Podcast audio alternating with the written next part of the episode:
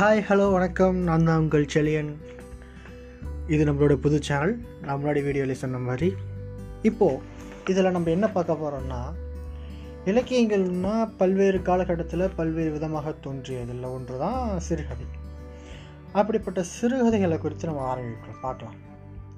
தமிழ் சிறுகதைகள் அப்படின்னு பார்த்தா அது ஒரு பெரிய சமுத்திரம்னே சொல்ல முடியும். ஏன்னா ஒவ்வொரு காலகட்டத்திலையும் சிறுகதைகள் தோன்றிகிட்டே இருக்குது. இலக்கியங்கிறது அந்தந்த காலகட்டத்தை பிரதிபலிக்கக்கூடிய ஒரு கண்ணாடி சமூகத்தின் பிரதிபலிப்பு அப்படின்னு கூட சொல்லலாம்.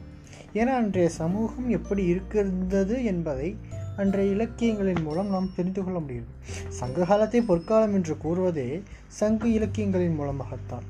அதே மாதிரிதான் பக்தி இலக்கியம் சிற்றிலக்கியம் என்று கூறுவதெல்லாமே அன்றன்றைய காலகட்ட வளர்ச்சியை பொறுத்து நம்ம அவ்வாறு சொல்லிகிட்ருக்கோம் இருக்கோம் அப்படி இருக்கிறப்போ சிறுகதைகள் எப்படி இருக்கணும்? சிறுகதைங்கிறது வாசகரை கவரக்கூடிய வகையில் இருக்கணும். சிறுகதையை பற்றி பல்வேறு அறிஞர்கள் பல்வேறு விதமானதை சொல்கிறாங்க எப்படின்னா சிறுகதைங்கிறது அரை மணி நேரத்துலேருந்து ஒன்றரை மணி நேரத்துக்குள்ளே படித்து முடிக்கிற மாதிரி இருக்கணும். ஒரு கதையை குறைஞ்சது ஒரு ஒரு ஒன்றரை மணி நேரத்துக்குள்ளே முடிக்கிற மாதிரி இருக்கணும்.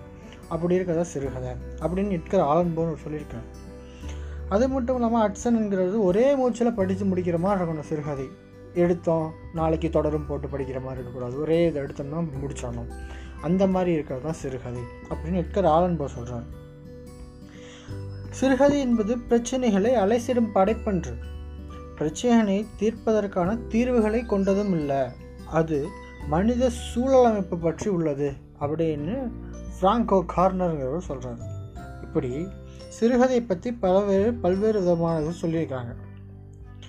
சிறுகதைங்கிறது ஒரு அதுக்கான குறிப்பிட்ட ஸ்ட்ரக்சர் இன்னும் சொல்கிறோம்ல வடிவம். அப்படி தோன்றதுக்கு முன்னாடி உரைநடையில் வந்து வீரமாமுனிவர் வந்து ஒரு எழுதுறாரு. அவர் தான் இதுதான் பரமார்த்த குருகதை. அந்த கதையைத்தான் சிறுகதைக்கு முன்னோடி ஒரு வடிவம்னே சொல்ல முடியும். இருபதாம் நூற்றாண்டில் தொடங்கி இன்று வரை பல்வேறு விதமான சிறுகதைகள் இருக்குது முதல் சிறுகதையை நம்ம குளத்தங்கரை அரச மரம்னு வாவேசு ஐயர் ஏற்றினோட சொல்கிறோம் அவர் தான் தமிழ் சிறுகதையோட தந்தை கூட. யார்? வாவேசு ஐயர். அதுக்கப்புறம் புதுமை பித்தன் கூப்பா ராஜகோபாலன் மௌனி தொடங்கி இன்று வரை பல்வேறு எழுத்தாளர்கள் பல்வேறு விதமான சிறுகதைகளை எழுதி வருகிறார். இதில் நாம் தொடக்கமாக புதுமை பித்தன் எழுதிய சிறுகதைகள் பற்றி கொஞ்சம் பார்ப்போம். புதுமை பித்தன் இவருடைய பேர்னா சோ விருத்தாச்சலம் அப்படின்னு சொல்கிறாங்க இவரோட படைப்பெல்லாமே இந்த மணிக்கொடி இதழில் வந்து இருந்திருக்கு. இவரோட மணிக்கொடி படைப்பாளின்னு கூட சொல்லலாம்.